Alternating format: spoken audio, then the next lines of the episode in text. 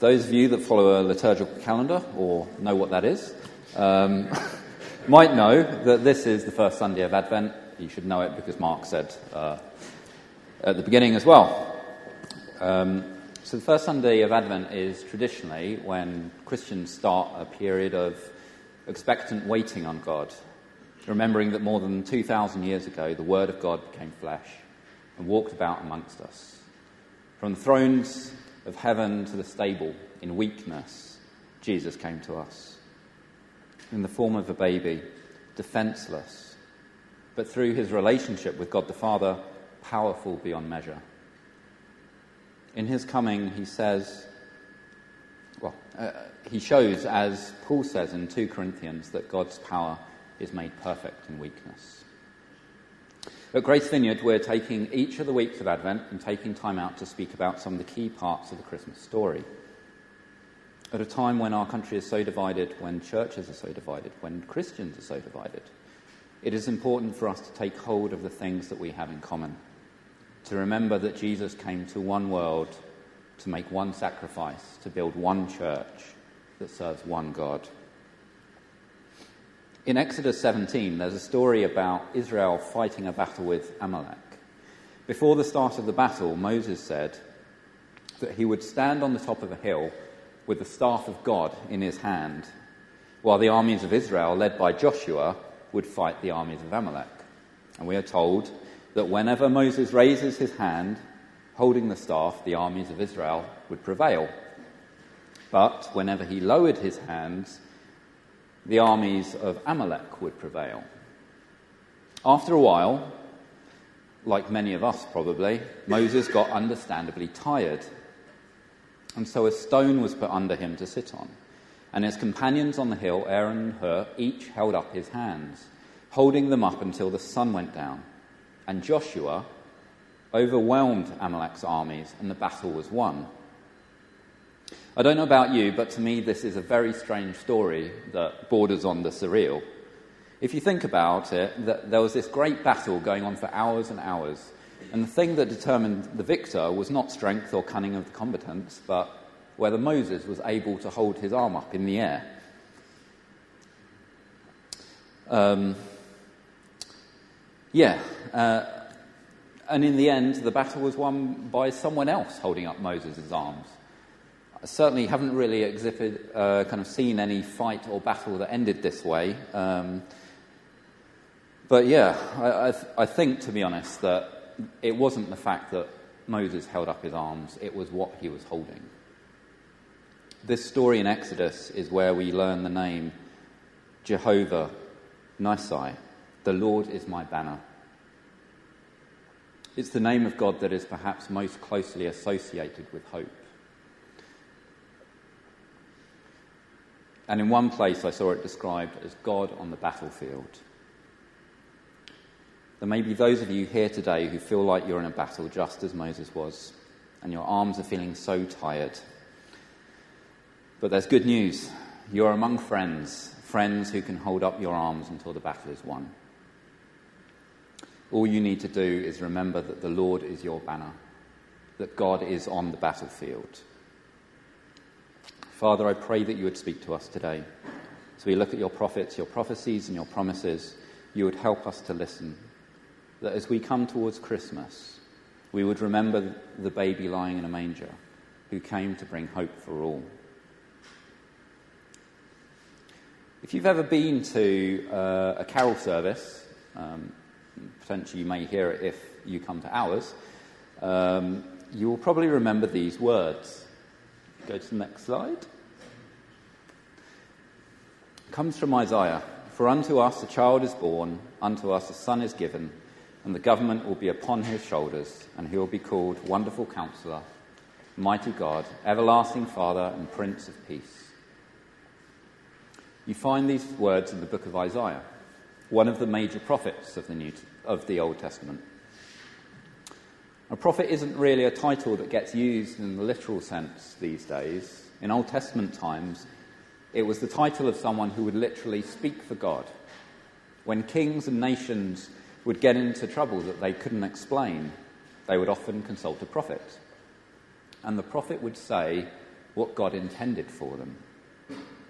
A prophet prophesies, which simply means to give a prophecy. And a prophecy is li- little more than God speaking to us about the future. And he does it for lots of different reasons. Sometimes God speaks to us to encourage us, to make known in advance the good things that he's going to do in our lives, so that before it happens, we can have hope that it's coming. And when it does happen, we can know that it did not happen by accident, but because he loves us and means good for us.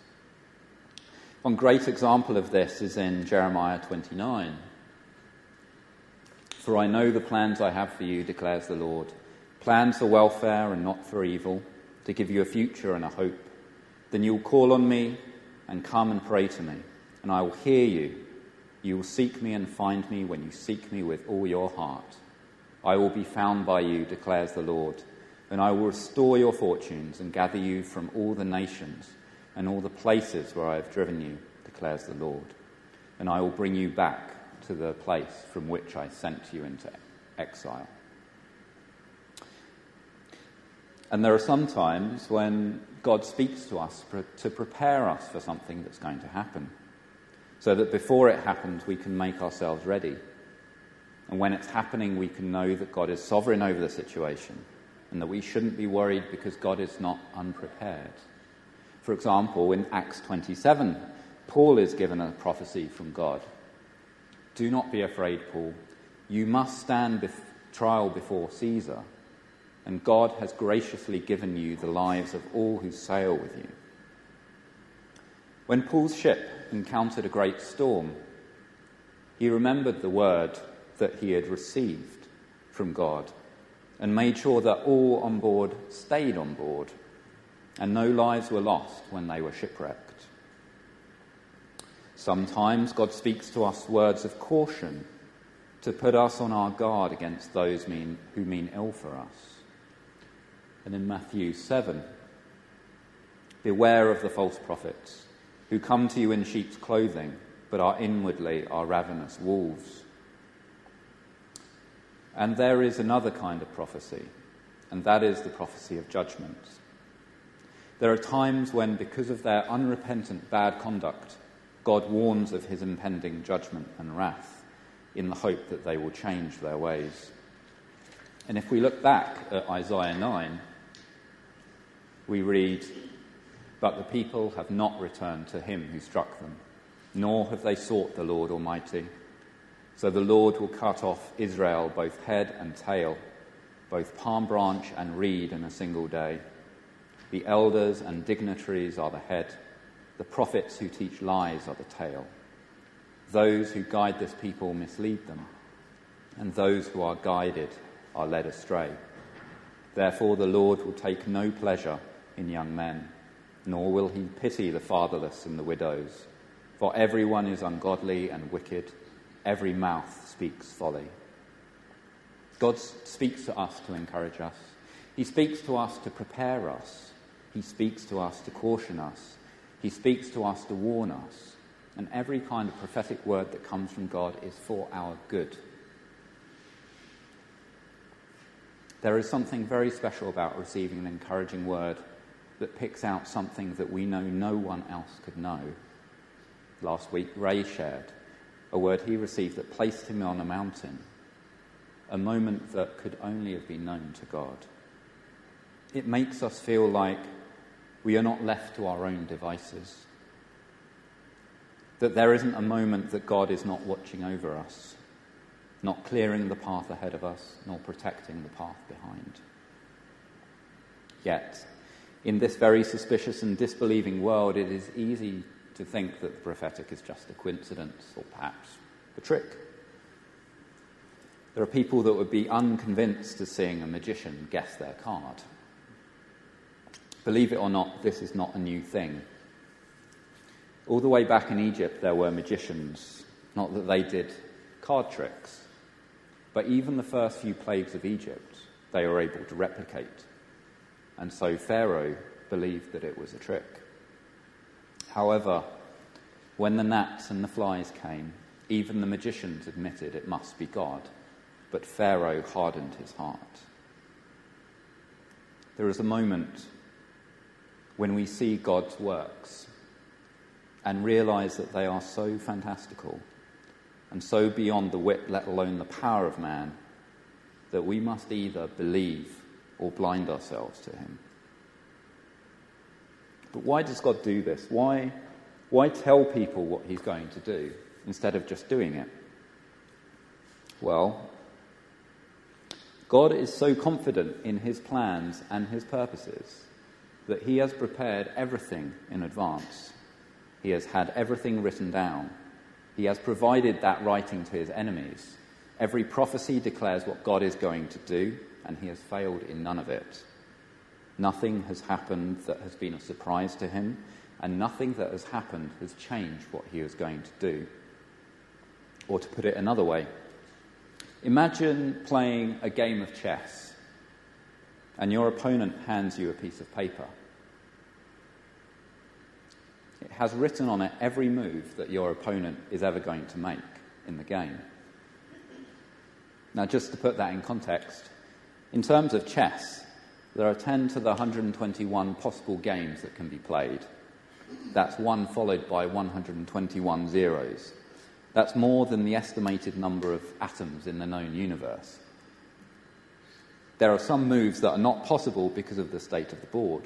So, to plan every move in advance, you would have to know every move that your opponent was going to make, and you would have to know every response your opponent was going to make to your move. The very idea really seems impossible, and that's only a game with 32 pieces. How do we explain this? Well, in Isaiah 55, we get an answer. For my thoughts are not your thoughts nor are your ways my ways, says the Lord. For as the heavens are higher than the earth, so are my ways higher than your ways, and my thoughts higher than your thoughts. Remember that time Jesus said, For man this is impossible, but nothing is impossible for God. This is what he was talking about. As human beings, we have a desire for mystery. We want a God of the impossible because we need a God who is greater than we who can do what we can't. There are two basic fears of the Spirit. One is that God is not as powerful as he seems to be, and two, that he does not love us as much as he claims to. Prophecy is a way that God restores our wonder, that he reminds us that he is the Almighty God for whom all things are possible. And just as he reveals his glory and encourages us with it, He enables us to encourage others through the giving of words from God by the power of the Holy Spirit. And to show us the depth of His love for us, He sent Jesus to earth. In Paul's words, in the likeness of sinful flesh, so that sin could be condemned in the flesh, and the righteous requirement of the law fulfilled. Hope deferred makes the heart sick, but a longing fulfilled is a tree of life. It hurts when the things we hope for don't happen, when it seems like they are so far off that they seem to be impossible. Maybe it's a phone call or a visit from a friend or a relative you haven't spoken to in a long time. Maybe there's something you lost. It could even be a yearning for a time of your life that seems long past. Maybe you struggle to think that things could be good again. Maybe there's something you wish you could take back, words you wish could be unspoken, something you wish could be fixed. It is in the hardest times that we need hope, the reason for going on, for soldiering on. The verse from Jeremiah 29, which speaks of God's plans for us, come with a backdrop of God sending his people into exile. It is natural for us to hope that the difficult moments in our life could be miraculously ended, that we wouldn't suffer the heartbreak of hope being deferred again and again. But even Jesus, the Son of God, wasn't spared the moments of heartbreak, the dejection, and the rejection. Isaiah writes of him He had no beauty or majesty to attract us to him, nothing in his appearance that we should desire him. He was despised and rejected by mankind, a man of suffering and familiar with pain. Like one from whom people hide their faces, he was despised, and we held him in low esteem. Surely he took up our pain and bore our suffering. Yet we considered him punished by God, stricken by him, and afflicted. But he was pierced for our transgressions, he was crushed for our iniquities. The punishment that brought us peace was on him. And by his wounds we are healed. We are all like sheep and have gone astray. Each of us has turned to our own way. The Lord has laid on him the iniquity of us all. Jesus was human, and he had hopes and fears just as we do. But he also had the spirit of understanding. He read the scriptures, he understood God's prophecies and promises, and he understood what he was called to do. Jesus understood all that would be accomplished from his time on earth. Hebrews tells us that for the joy that was set before him, Jesus endured the cross, scorning its shame. Jesus was not longing for the pain and the suffering to be over, but for his obedience to the Father to be made known to all, and his relationship with his creation to be restored. All those years ago, God spoke to many people to prepare their hearts for the coming of Jesus. He spoke to Mary Do not be afraid, for you have found favor with God. And behold, you will conceive in your womb and bear a son, and you shall call his name Jesus. He will be great and will be called the Son of the Most High. And the Lord God will give to him the throne of his father David, and he will reign over the house of Jacob forever, and of his kingdom there will be no end. He spoke to Joseph Joseph, son of David, do not be afraid to take Mary home as your wife, because what is conceived in her is from the Holy Spirit. She will give birth to a son and you are to give him the name Jesus, because he will save his people from their sins. He spoke to shepherds Fear not, for behold, I bring you good news of great joy that will be for all the people. For unto you is born this day in the city of David a Saviour, who is Christ the Lord. And this will be a sign to you you will find a baby wrapped in swaddling clothes and lying in a manger. Advent is a time of waiting, but it's also a time of preparation. Why don't we spend a few moments in quiet asking God to speak to us so that we would be truly ready to celebrate Jesus' coming this Christmas?